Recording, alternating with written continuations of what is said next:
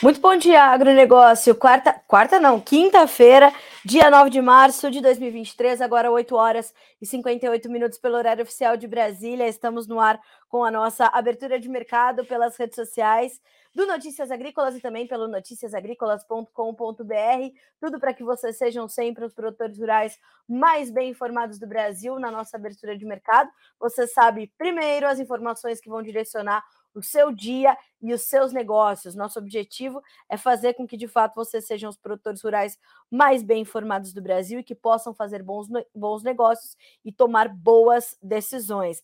A gente vai junto aqui na manhã de hoje para tratar de assuntos que são importantes. A gente vai continuar respondendo ali as dúvidas e todas as as informações que vão circulando né, sobre essa questão da carne bovina para os chineses. Uma, uma publicação tem trazido aí uma data do dia 9, né, que seria hoje já para retomada das compras da China. Não é uma informação confirmada nem pelo Ministério da Agricultura, nem por especialistas do setor. A gente vai falar um pouco mais sobre isso. Vamos falar sobre a saída do ministro Carlos Fávaro e do presidente Lula à China. Vamos falar de orçamento, vamos falar, falar de crédito rural, vamos falar sobre os números do USDA que foram divulgados ontem, vamos falar das, dos baixos preços do trigo enfim, a gente tem muita coisa para tratar aqui nesta edição de hoje do Bom Dia Agronegócio e você é nosso convidado. Pelos bastidores, Letícia Guimarães garante ali a nossa interatividade, certo? Então, você que está nos acompanhando pelo YouTube ou pelo Facebook ou pelo próprio Notícias Agrícolas, pode mandar sua pergunta para nós, mande seus questionamentos, mande as suas dúvidas e a gente vai tirando todas elas aqui no decorrer da nossa conversa. Eu tenho deixado sempre as perguntas para o final para eu poder me alongar um pouco mais nas respostas. Então, você que está nos acompanhando por aqui, pode ir trazendo não só as suas perguntas, mas as suas opiniões, as suas críticas, as suas sugestões de pauta e também de onde você está falando. Cidade, estado, manda para nós, tá certo? Bom, Uh, lembrando também que o Bom Dia Agronegócio tem o apoio da Cochupé, a maior cooperativa de cafeicultores do mundo, e que assim a gente começa então a checar primeiro e principalmente os preços, né? Vamos ver como é que estão as cotações na bolsa de Chicago, na Bolsa de Nova York. Nesse momento, grãos em alta, a soja sobe 0,7% para 15 dólares e 28 centos por bushel. Nós temos o milho também subindo, meio por cento de alta para 6 dólares e 28. O trigo subindo um pouquinho, 0,06% para 6 dólares e 87 centos por bushel.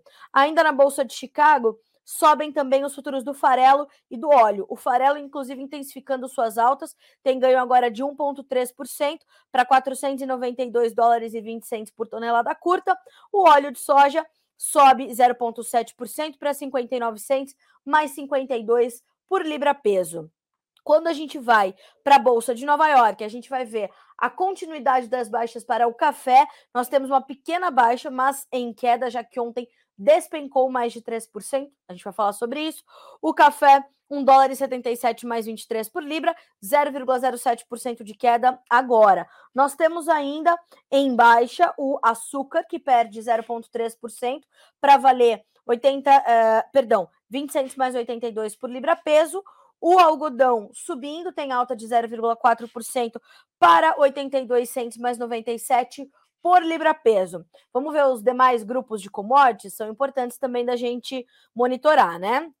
A gente vai começar pelo petróleo, o Brent, uh, referência para Petrobras, reflexo do quadro global de oferta e demanda, tem uma pequena alta de 0,2% para 82 dólares e 78 centos por barril. No WTI, a alta é um pouco mais tímida, 0,08% para 76 dólares e 72 centos por barril. Sobe também o gás natural, tem uma alta agora de 3%. O ouro tem alta de 0,2%, a prata de 0,07% e o cobre cai um pouquinho, 0,2% de baixa na manhã dessa quinta-feira. O dólar index cai também, tem uma baixa agora de 0,3% para 105.345 pontos. Vamos ver aqui também o fechamento na bolsa de Dalian. Aí é negócios já encerrados, né? Por lá, mercado futuro na China, farelo em alta, estão ajudando nessa nesses ganhos que são registrados também para o farelo na bolsa de Chicago. Uh, por outro lado, queda para suíno vivo, forte, milho e óleo de soja. Negócios fechados em Dalian, tá? Uh, levantamento da Agriinvest Commodities. Também análise da Agriinvest por Eduardo Vanin, para esta uh, manhã, principalmente olhando para o financeiro, tá? Bolsas em queda, dados da inflação na China mostrando uma economia em processo de deflação, coisa boa.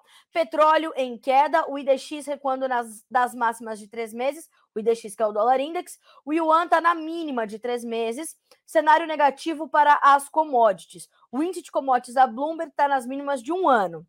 Investidores muito apreensivos com dados do mercado de trabalho a serem divulgados nessa sexta-feira. Amanhã, ontem saíram dados de uma consultoria privada, né?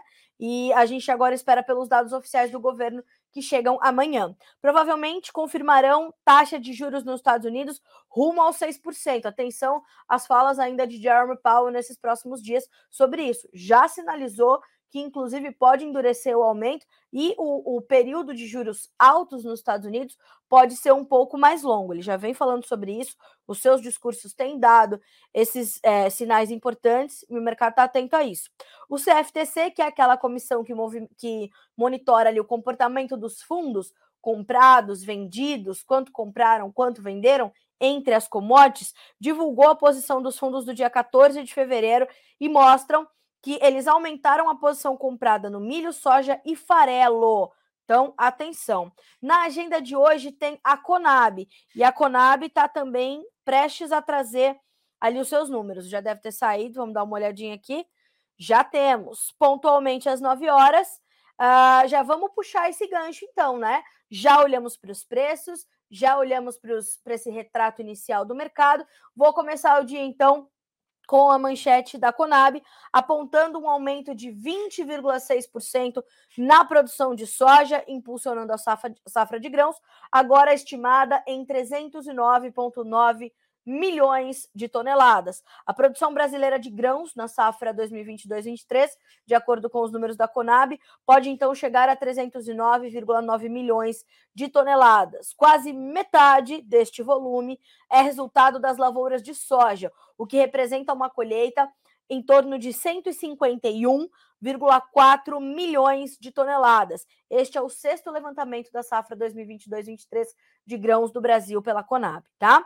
Se confirmado, o volume de soja a ser colhido nesta temporada é 20,6% superior ao registrado no ciclo anterior, o que aponta uma recuperação na produtividade das lavouras que foram atingidas pelas condições climáticas adversas no período de 2021 22. Abre aspas para o presidente da Conab, Guilherme Ribeiro.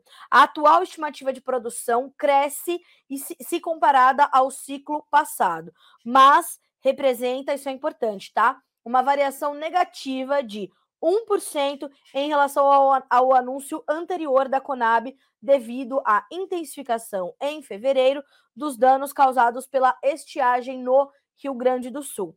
No entanto, essas perdas foram compensadas em parte pelos ganhos observados em Tocantins, São Paulo, Goiás e Mato Grosso do Sul, explica também o presidente da companhia.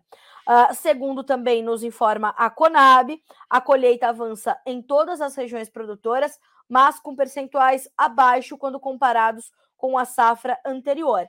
E segundo também a Conab, essa, esse atraso se dá por motivos distintos, com o excesso, como o excesso de chuvas, que dificulta o tráfego de máquinas nas lavouras, além de precipitações durante a colheita.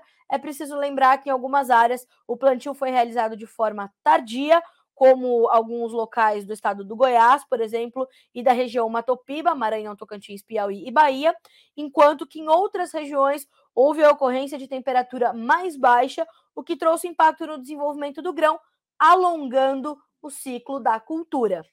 Em suma, o que, que nos indica a Conab, né? O que, que nos aponta a Conab? É, nós estamos é, é, né, olhando para isso com uma, uma atenção redobrada. E é importante a gente redobrar essa atenção, por quê? Porque a gente olha para isso entendendo que devemos ter sim uma safra recorde. Ontem, na entrevista de fechamento do mercado, o Enio Fernandes, que é consultor da Terra Agronegócios, ele dizia o seguinte: não importa mais se nós vamos ter uma safra de 150, 151 milhões, 149, 148. É uma safra recorde. Claro, claro que faz diferença para quem está perdendo. Óbvio, né? Que muito produtor gaúcho não vai ter uma safra maior do que a do ano passado, que já foi ruim. São três anos consecutivos de perda para o produtor gaúcho na soja no milho, na soja no milho. Então, óbvio que para quem está perdendo, é difícil é, olhar para esses números com serenidade, mas o mercado está entendendo que vamos chegar aí com uma safra de pelo menos, vamos colocar esse número, pelo menos 150 milhões de toneladas. A Pátria, por exemplo, estima menos de 150 milhões. A Conab estima 151,4. Ontem o USDA manteve o seu número em 153 milhões. Então, olhar para isso com serenidade e entender que é uma safra 20% maior do que a safra passada. O que não quer dizer que essa safra não teve problemas e não continua tendo. Ela teve e tem problemas. Não é uma safra cheia, porque não alcançamos os potenciais iniciais, mas é uma safra recorde, tá bom? É isso que a gente tem que ter em mente. Ainda de acordo com os números da Conab, informações que acabaram de sair nessa quinta-feira. Esse atraso da, da soja, esse, esse alongamento do ciclo em algumas regiões, traz impactos também na semeadura da segunda safra de milho, que já, que já tem semeada essa segunda safra, 63,6% da área prevista para cultura em todo o país.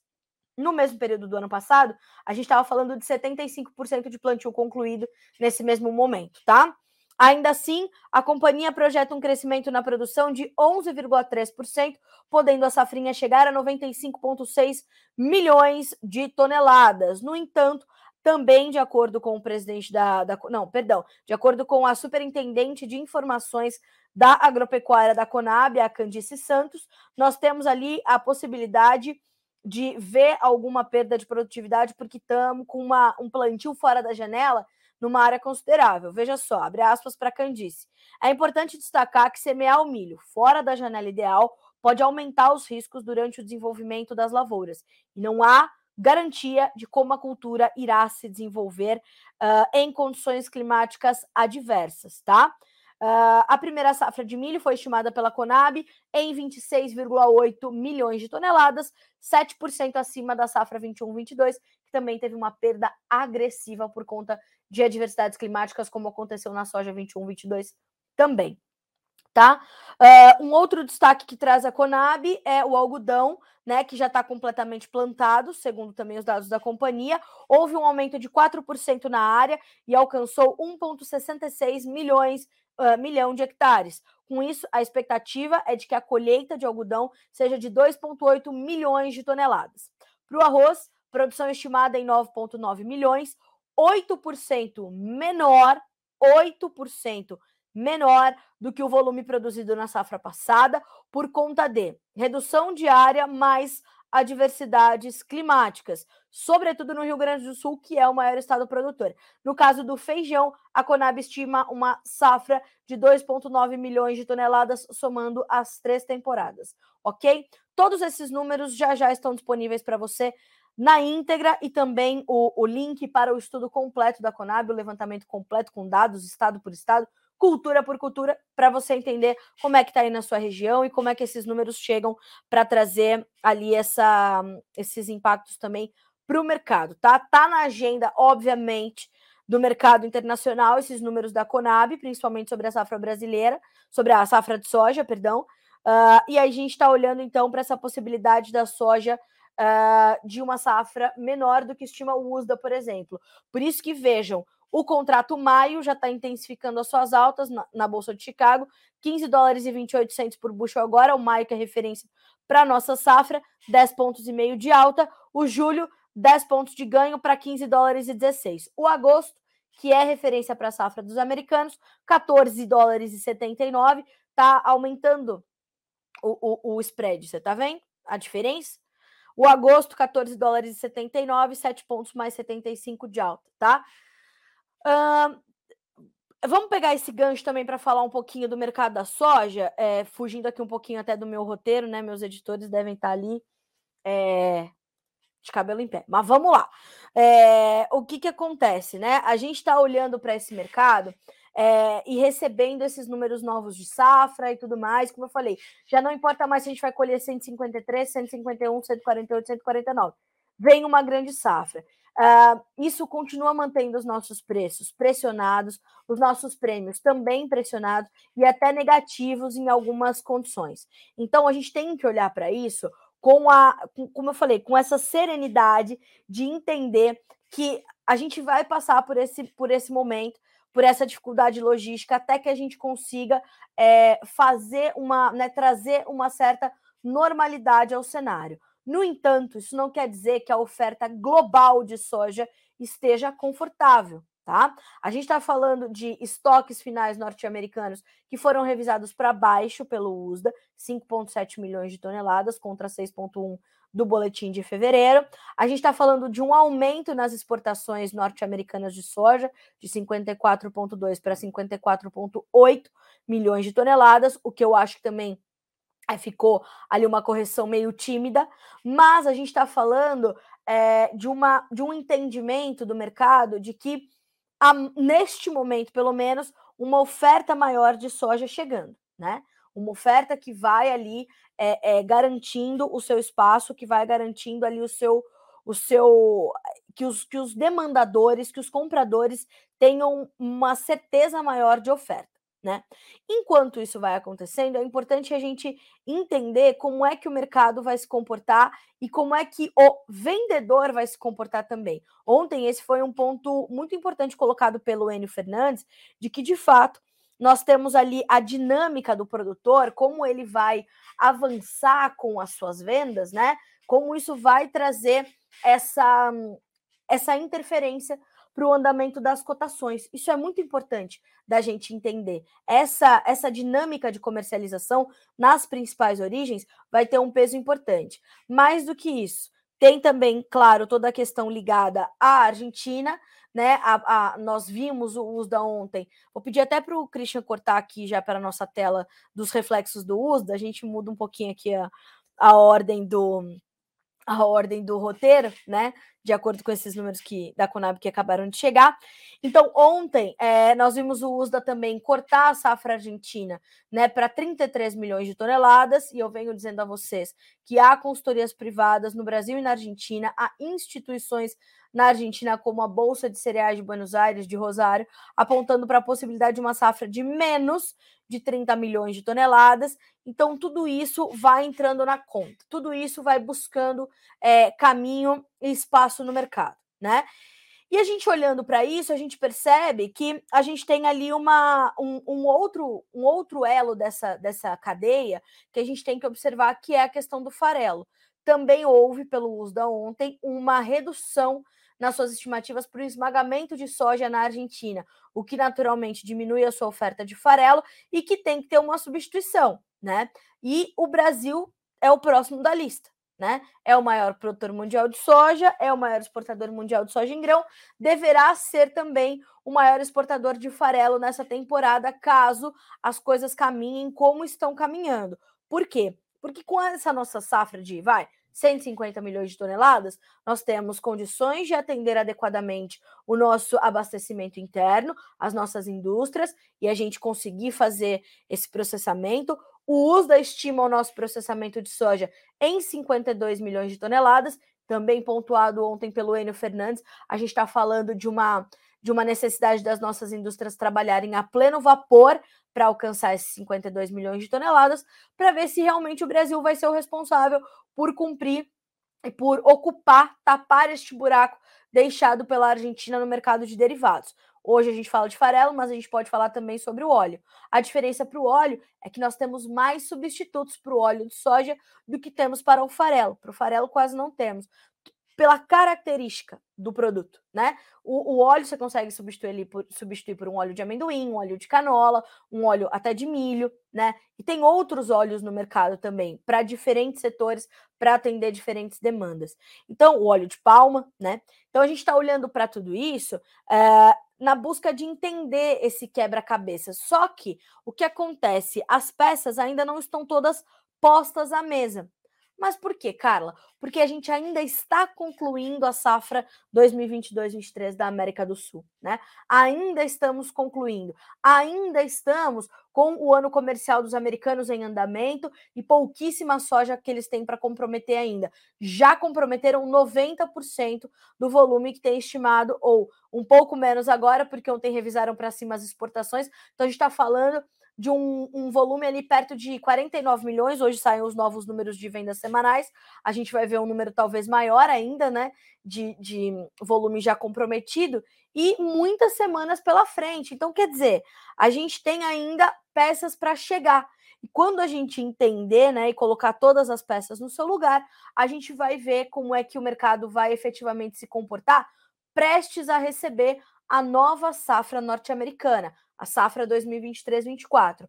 O que, que nós sabemos até agora? Que nós temos as primeiras leituras do USDA indicando um aumento de área para milho, trigo e soja, e nós temos um inverno muito rigoroso se alongando nos Estados Unidos. Os solos por lá ainda estão congelados, e nós sabemos que quando a gente tem esse inverno muito rigoroso, a gente tem na transição da estação a possibilidade de inundações, de cheias, o que pode atrasar um pouquinho mais o plantio para os americanos. Então, tudo isso está ali no front, né? Começando a chegar né, preparadas essas, esses soldados para entrar no campo de batalha. Então, olhando para isso, a gente tem que entender que a gente vai precisar concluir a safra 22-23 e entender como as peças da safra 23-24 vão se encaixar nesse tabuleiro.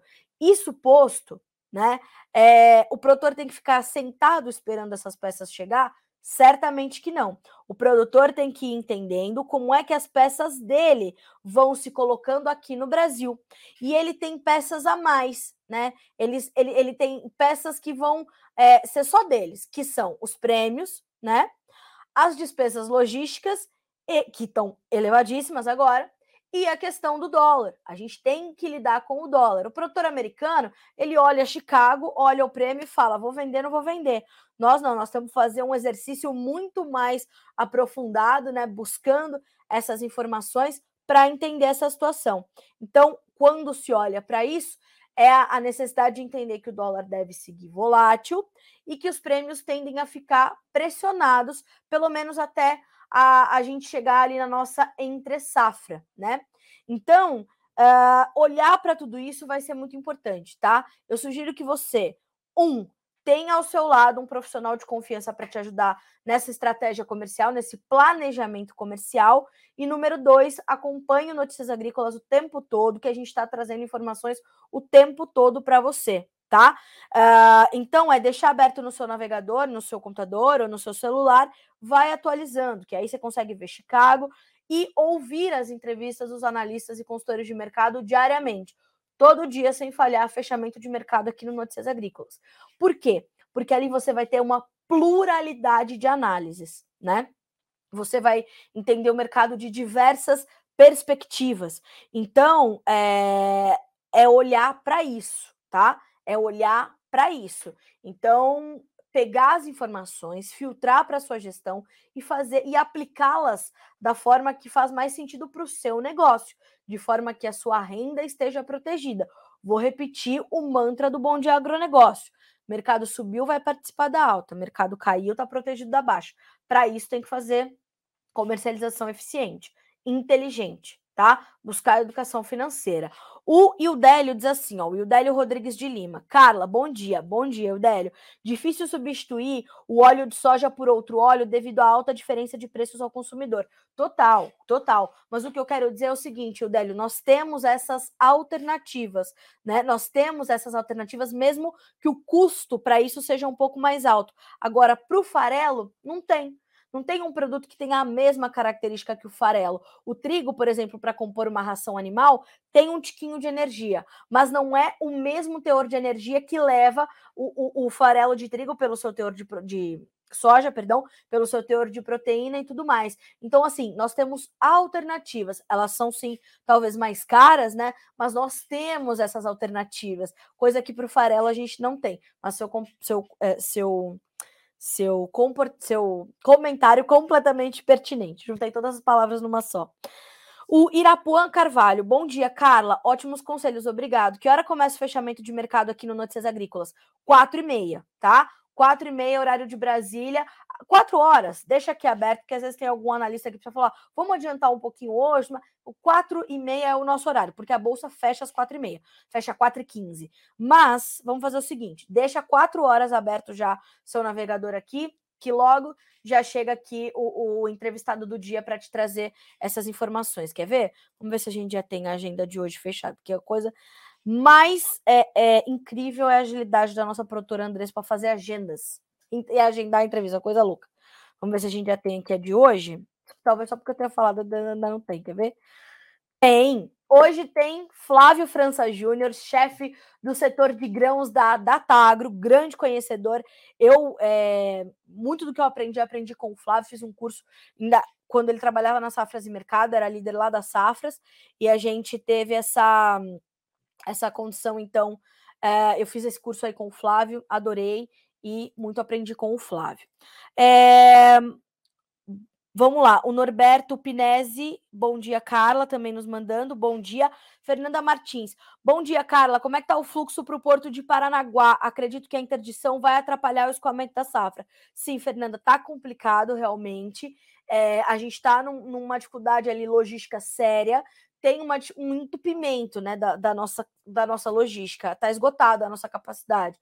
Então, a gente aumentou muito a safra e a nossa capacidade de infraestrutura não. Então, o que acontece? A gente tem um, uma safra 20% maior do que a do ano passado, mas uma mesma frota de caminhões, por exemplo. Então, a gente tem essa dificuldade para escoar, realmente está um pouco atrasado. O nosso line-up é forte para março, a gente está falando de 14 milhões de toneladas já nomeadas. Né? Inclusive, vou para o meu próximo destaque, que é a, a situação ali da ANEC, né, a Agência Nacional de Exportação de, de, Exportadores de Cereais estima que, vou pedir até para o Christian trocar a nossa tela, né, é, a ANEC, a, a, Agência Nacional de Exportadores de, de Cereais, em sua primeira projeção para este mês de março, estima que as exportações brasileiras de soja possam ter um crescimento de 20,5%, alcançando 14,7 milhões de, de toneladas. O maior produtor exportador global de soja enviou em fevereiro ao exterior 7 milhões e meio contra 9,1 milhões no mesmo período de 2022. Uh, a colheita mais lenta é reflexo disso, além dessa desse esgotamento da nossa capacidade logística. Então, esta é a manchete sobre a ANEC, né? E a, a, a estimativa da ANEC. O comentário sequente, né? O que, que vem na sequência? Isso mantém os nossos prêmios pressionados, os fretes estão caríssimos e natural, né? Que a gente está falando de, um, de uma tonelada para puxar de sorriso para Santos, Paranaguá, mais de 500 reais, né? E isso vai tirando do preço que o produtor liquida ali no, no, no porto, né? no interior.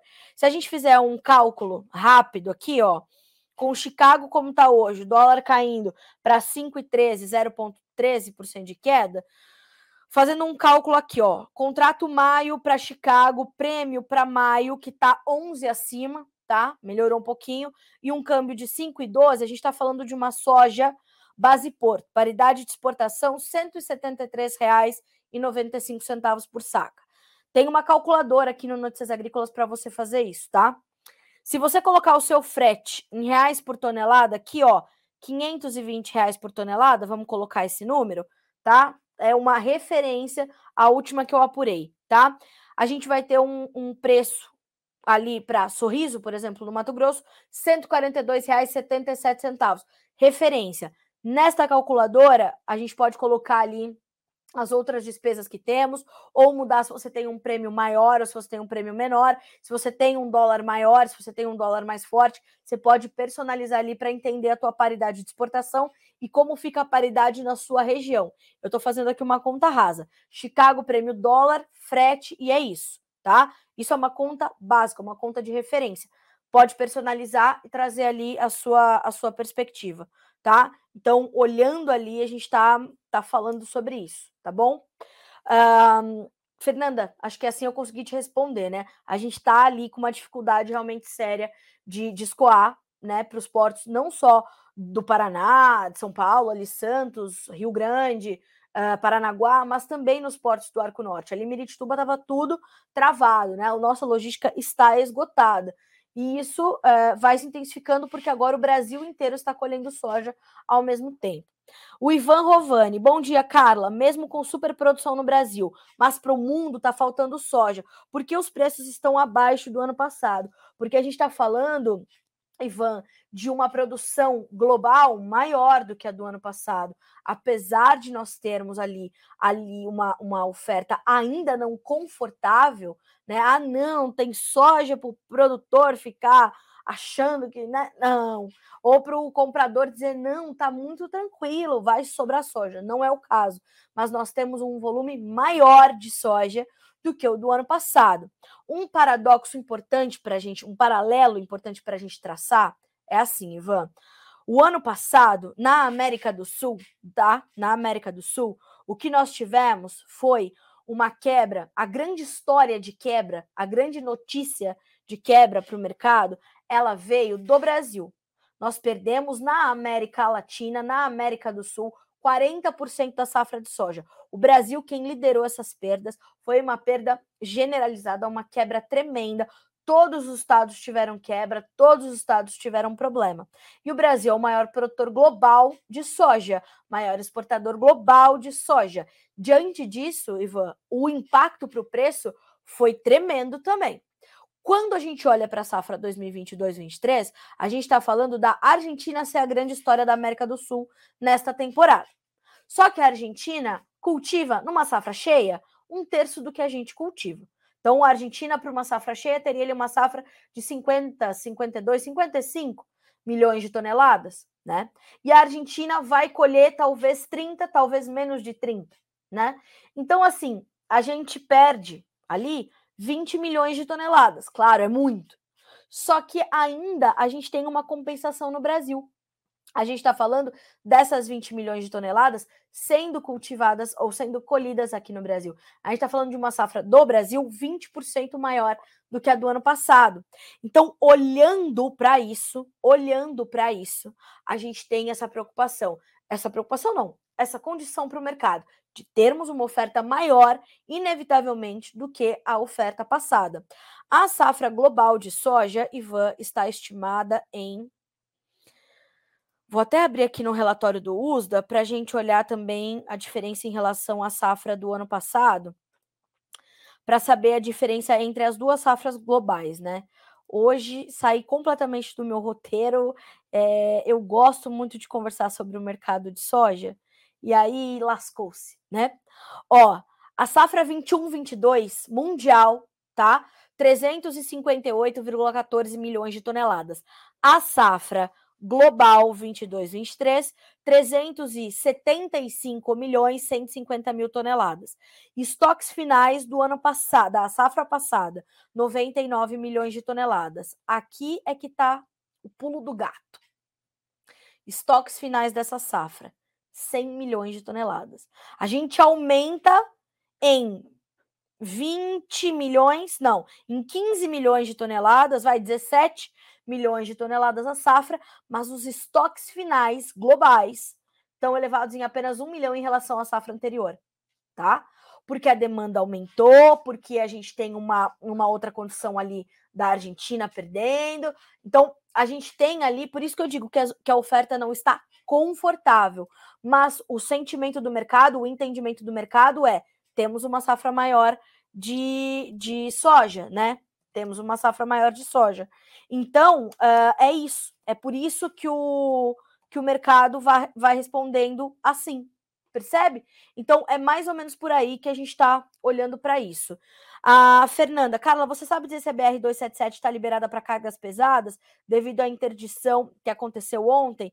Eu vou mandar essa pergunta aqui para minha equipe e, e aí a gente já já vê para você, Fernanda. Eu não tenho a última informação, né? Mas a gente já vai buscar aqui, então logo a gente tenha a resposta, a gente já te traz por aqui, tá certo? Bom, senhoras e senhores, é por aí, tá? Mercado de soja, mercado de grãos, essas, essas possibilidades todas da ANEC, né? Essas projeções da Conab, do USDA, tudo isso está disponível para você no Notícias Agrícolas. é comercialização eficiente, é olhar é, com atenção para o andamento do mercado e para as janelas de oportunidade que vão se abrindo. Isso vale para milho também, tá? Isso vale para milho também. Sugiro que vocês acompanhem a entrevista dada ontem por Enio Fernandes, que se alongou no comentário do milho, se alongou no melhor sentido da palavra, deu espaço também aos dados do milho e como isso impacta para o produtor brasileiro, para os negócios formados aqui no Brasil. Então, vá buscar essa entrevista, menu, vídeos, soja. Eu pedi para a Letícia, inclusive, colocar no link aqui no YouTube. É... Enio Fernandes, vão procurar ali o nome dele e trazer essa, essa análise para o seu dia, tá bom? É importante. Bom, na sequência, vamos aqui agora sim as outras manchetes aos outros mercados. Uh, uma dessas manchetes, e a primeira delas, é de que a decisão do. Vamos falar sobre as petroleiras que foram à justiça contra a taxação da exportação de petróleo cru pelo Brasil pelos próximos quatro meses. A decisão do governo de taxar as exportações de petróleo levou cinco grandes empresas privadas do setor a contestar a medida na justiça na tentativa de derrubar a cobrança. Shell Brasil, Equinor, Petrogal, Repsol Sinopec e a Total Energies ajuizaram na quarta-feira, ontem, pedido de liminar contra a tributação na Justiça Federal, segundo informa o jornal Valor Econômico. Em nota, a Shell disse que, abre aspas, vê com preocupação a criação do tributo e afirma que a cobrança vai ter efeito financeiro sobre a empresa no país. Movimento semelhante é estudado por outras petroleiras, inclusive as chamadas júniores, júniors, né, que são as de menor porte. Uma das primeiras a se movimentar foi a Prio, ex-PetroRio, com a abertura de dois mandados de segurança na Justiça Federal do Rio, que foram negados na terça-feira. Realmente essa taxação da exportação, ela abre precedentes perigosos, né? O mercado de energias de uma forma geral já está atento e aflito, e claro que os outros setores também estão. A exemplo disso, nós temos a Argentina com as suas retenções, que deixa o produto argentino cada vez menos competitivo, uma vez que fica para o governo, no caso da soja, do farelo, do óleo e do milho, por exemplo, cerca de 33% do valor exportado para o governo. Então, essa taxação da exportação traz precedentes e abre precedentes perigosos. Quatro meses o petróleo cru brasileiro vai ser taxado para as vendas externas. Na sequência, vamos falar de crédito rural? Vamos falar porque o Ministério da Agricultura, na pessoa de Carlos Fávaro, seu ministro, uh, pediu ao Ministério da Fazenda uh, um, um, recurso adicional de 1 bilhão e 30 milhões de reais para retomar as contratações em linhas de investimentos e custeio. Em reunião com o ministro da Fazenda, ontem ele disse que a vontade política uh, em relação ao reforço do Plano Safra em vigor já está tomada e que a liberação do novo volume deve ocorrer em breve. Segundo o ministro, os recursos complementares para a equalização seriam capazes de alavancar cerca de 30 bilhões de reais em novos financiamentos aos produtores rurais ainda nessa safra que vai até o final de junho. Desse total, 17 bilhões seriam para linhas voltadas para investimentos, como PCA, Moder Frota e Pro Irriga, além de 13 bilhões para programas de custeio e pré-custeio para pequenos e médios produtores. A situação do crédito rural, ela é realmente sempre uma questão polêmica, né? É, a gente vê que há já toda a movimentação, o planejamento e a estruturação do Plano Safra 2022-23.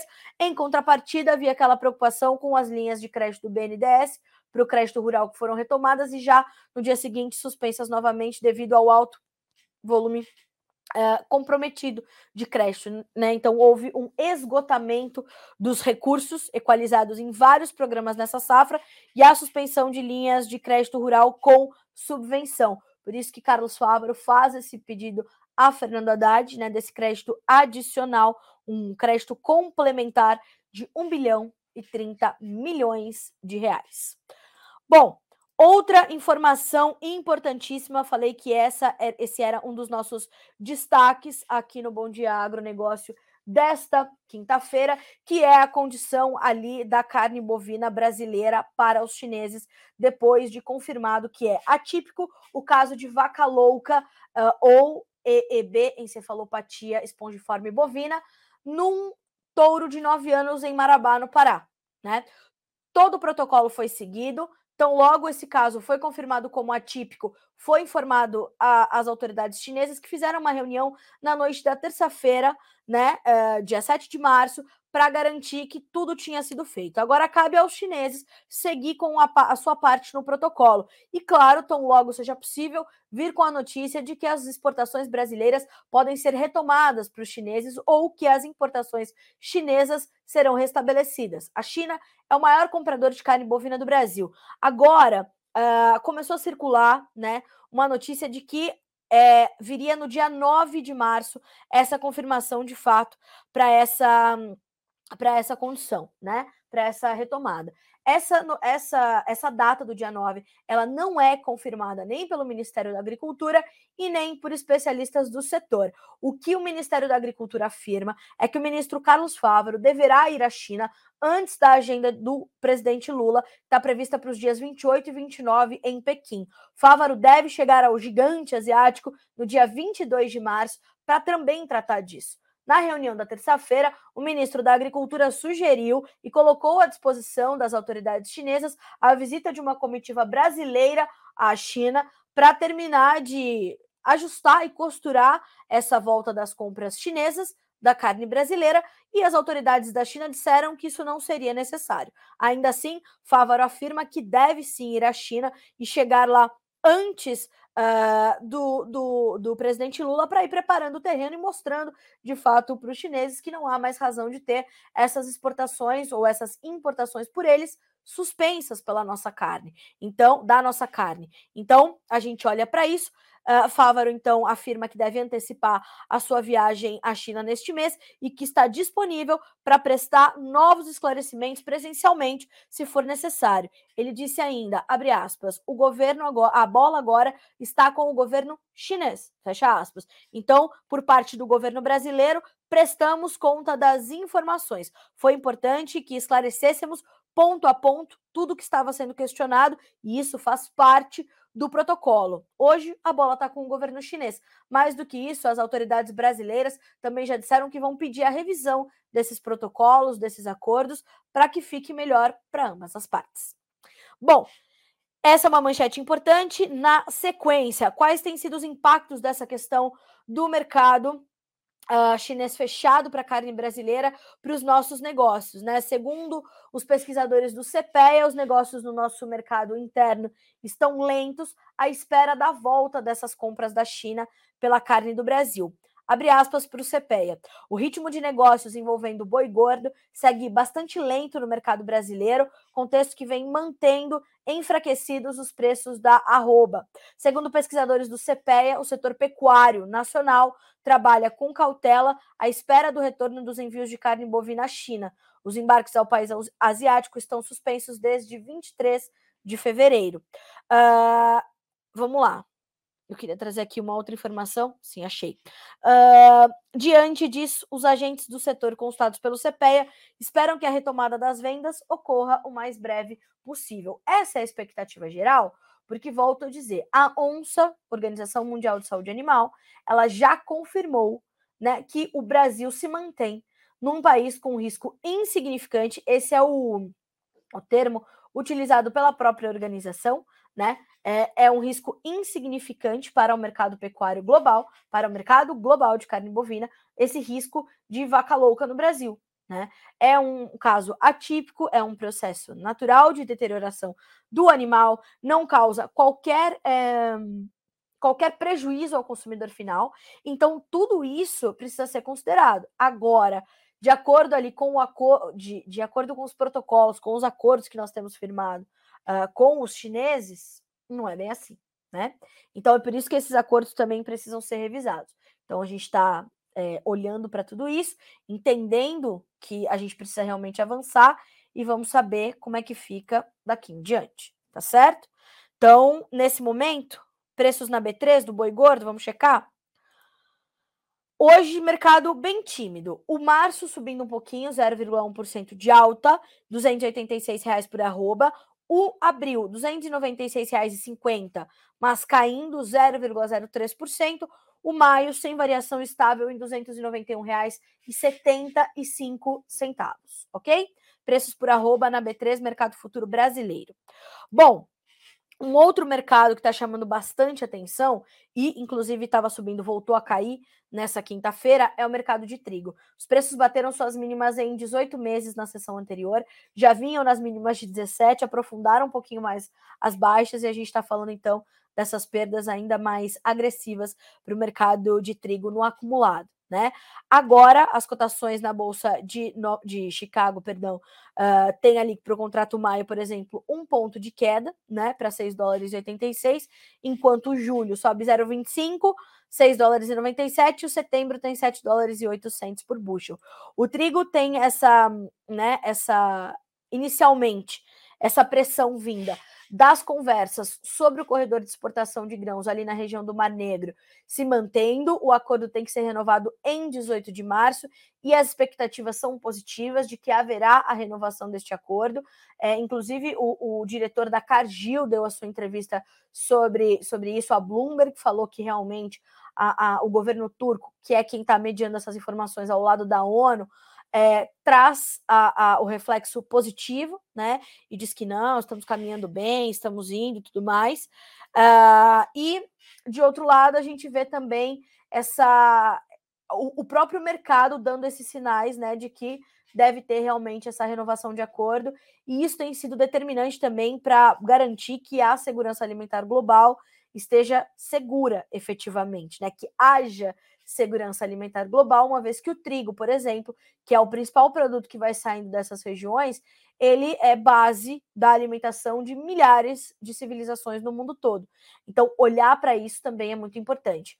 Fora isso, a gente tem uma oferta maior de trigo, né, que vai chegando, é, né? Então, a gente tem que tem que ter esse entendimento também de que a gente tem uma oferta maior do trigo isso é, é, do trigo russo e um trigo que chega competitivo, que vai tirar demanda dos Estados Unidos, por exemplo, de outros países.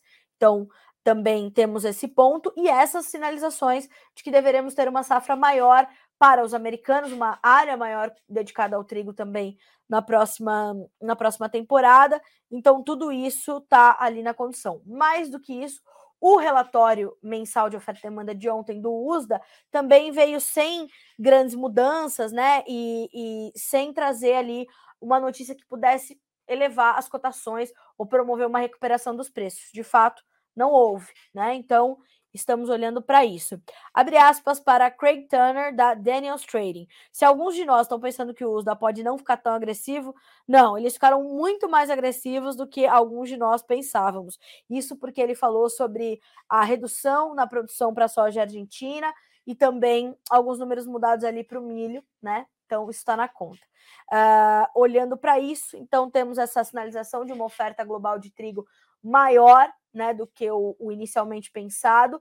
A guerra continua entre Rússia e Ucrânia e não há no front qualquer notícia que possa sinalizar que esse conflito está perto do fim. Volodymyr Zelensky não sinaliza que pode optar pela rendição. Vladimir Putin não dá qualquer sinal de que chega, já deu, tá bom? É, e vai continuar avançando, né? O conflito tem mais de um ano já, a, a perda humanitária é enorme, uh, continua se intensificando e os números continuam crescendo. Jovens e jovens já se perderam nesse campo de batalha. A Ucrânia está devastada, né? E agora a gente tem que olhar para um outro ponto, né? Que, aliás, é tema de entrevista amanhã no Bom Dia Agronegócio. Sugiro que você esteja conosco.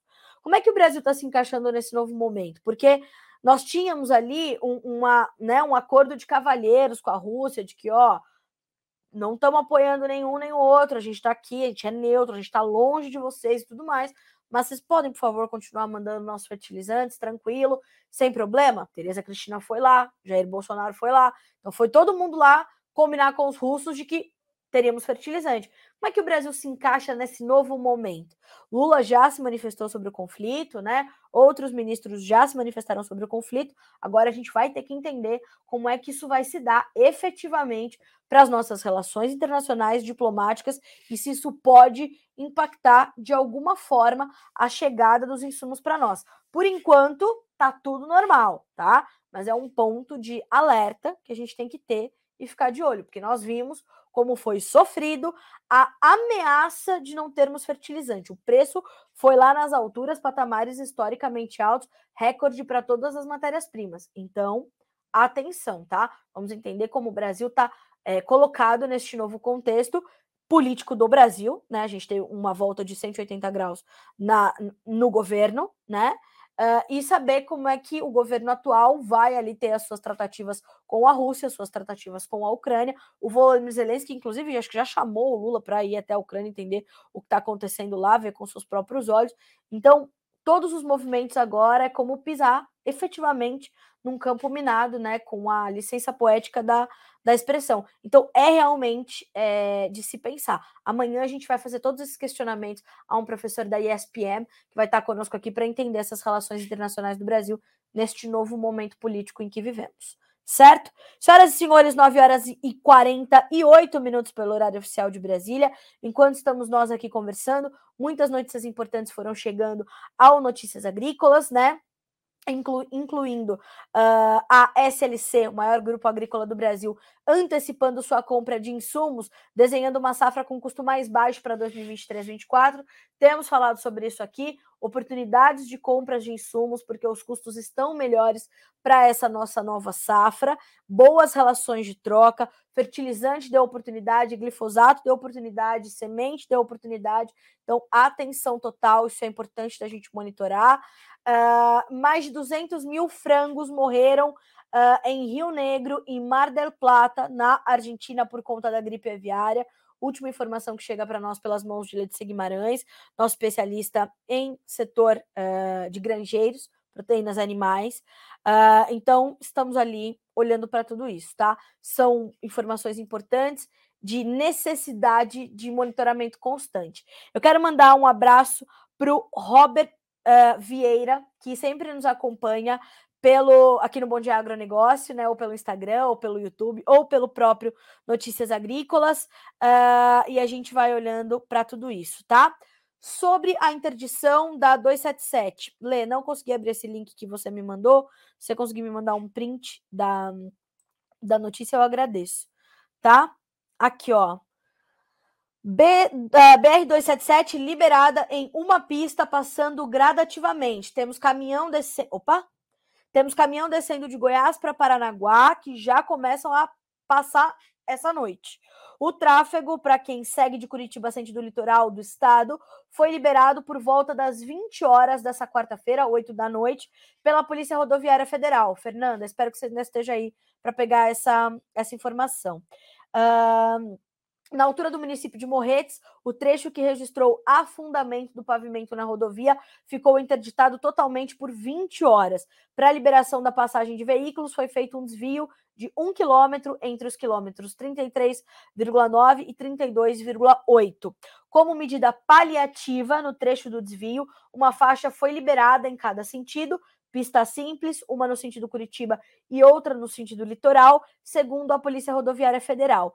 Em informação oficial divulgada na noite de quarta, o Departamento Nacional de Infraestrutura e Transportes, o DENIT, informou que o afundamento aconteceu em decorrência das chuvas no sentido litoral do Paraná e que as duas faixas da rodovia à direita precisaram ficar interditadas até a devida intervenção a interrupção de passagem de veículos pelo leito principal da BR-277 deverá permanecer até a finalização dos trabalhos. Não há previsão de quando os serviços serão concluídos.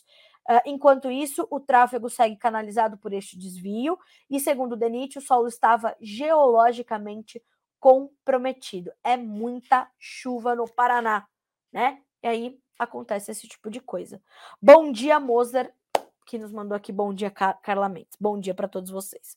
Senhoras e senhores, eu agradeço demais pela companhia de vocês até aqui. É, obrigada por hoje esse bom dia agro meio confuso, né? Fui me dedicando ali à soja no começo, é, mas se ficou alguma dúvida, por favor, entre em contato comigo no arroba jornalista Carla Mendes lá no Instagram, tá? A gente vai voltar a transmitir pelo Instagram, foi só essa questãozinha técnica, como eu falei para vocês desde ontem, né? Uh, mas logo a gente volta a transmitir no Instagram, porque eu sei que tem muita gente que prefere acompanhar por lá.